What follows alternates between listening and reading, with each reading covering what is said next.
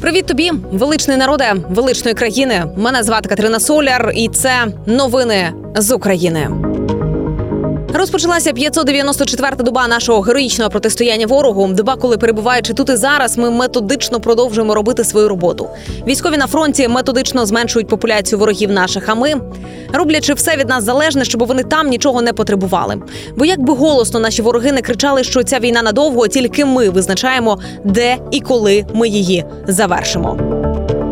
Точно можу сказати, не там, де сподівається Росія. Перший шок вони вже пережили, бо думали, що висадка в Криму неможлива, каже голова ГУР Кирило Буданов. Ну а ми показали, що все може бути. Просто на неможливе потрібно трохи більше часу. Ну от щодо спецоперації Синиця, найскладнішим виявилося вмовити російського пілота Максима Кузьмінова викрасти вертоліт Мі 8 Він дуже нервував та не надто вірив в успіх цієї справи. Українські розвідники вели з ним довгі бесіди і зуміли таки переконати гарантувавши при цьому безпеку для російського пілота і для його сім'ї. Технічна частина операції непомітно для всіх вивести його сім'ю теж виявилася непростим завданням. І таких операцій в історії людства було, думаю, 5-7, каже Кирило Буданов. Подібні операції надто складні, тому поставити їх на конвеєр навряд чи можливо. Але скажу наперед, ще двох росіян ми вже опрацьовуємо. У тому ж таки інтерв'ю Буданов розповів і про спроби повернути контроль над енергодаром, яких було три, і про те, що у Кремлі був шок шок у їхньому розумінні висадка в Криму справа практично неможлива, але вони побачили, що це цілком реально, і так було зруйновано черговий російський міф. І якщо вже про терористів заговорили, то давайте і про Хамас згадаємо. Ізраїль починає потужну атаку на сектор Газа, якої ще ніколи не було. Авіаудари проти Хамасу у секторі Газа це лише початок. У цей момент ми переходимо до масованої атаки, якої ще ніколи не було. Ворог хотів війни, отримає війну, заявив прем'єр-міністр Ізраїлю Бен'ямін Нетаньяху. Станом на зараз відомо про 900 загиблих внаслідок атаки Хамасу на Ізраїль. Про це каже МОЗ країни. І ще 2000 з половиною осіб поранено. Також Ізраїль заявив, що Цахал завершує зачистку півдня країни від Хамас. Ізраїль вже має інформацію про всіх ізраїльтян, яких захопили в заручники у секторі Газа.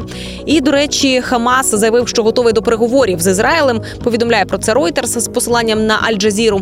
І там високопоставлений чиновник Хамасу заявив, що група відкрита до обговорення можливого перемир'я з Ізраїлем, оскільки досягнула своїх цілей.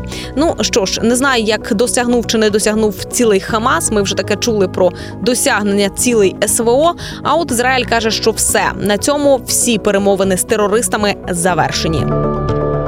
І ще про терористів європейські країни активно впроваджують заборону на в'їзд транспортних засобів з російською реєстрацією. Портал Visit Ukraine зазначає, що авто з російськими номерами з 3 жовтня не пропускає жодна країна, що межує з Росією. Водночас єдина держава Євросоюзу, в яку росіяни ще можуть в'їхати своїм автомобілем, це Греція. Ба більше росіянам також заборонили ввозити у ЄС особисті речі, валізи, сумки і гаманці. Ну а також деякі предмети одягу, гаджети і косметичні засоби.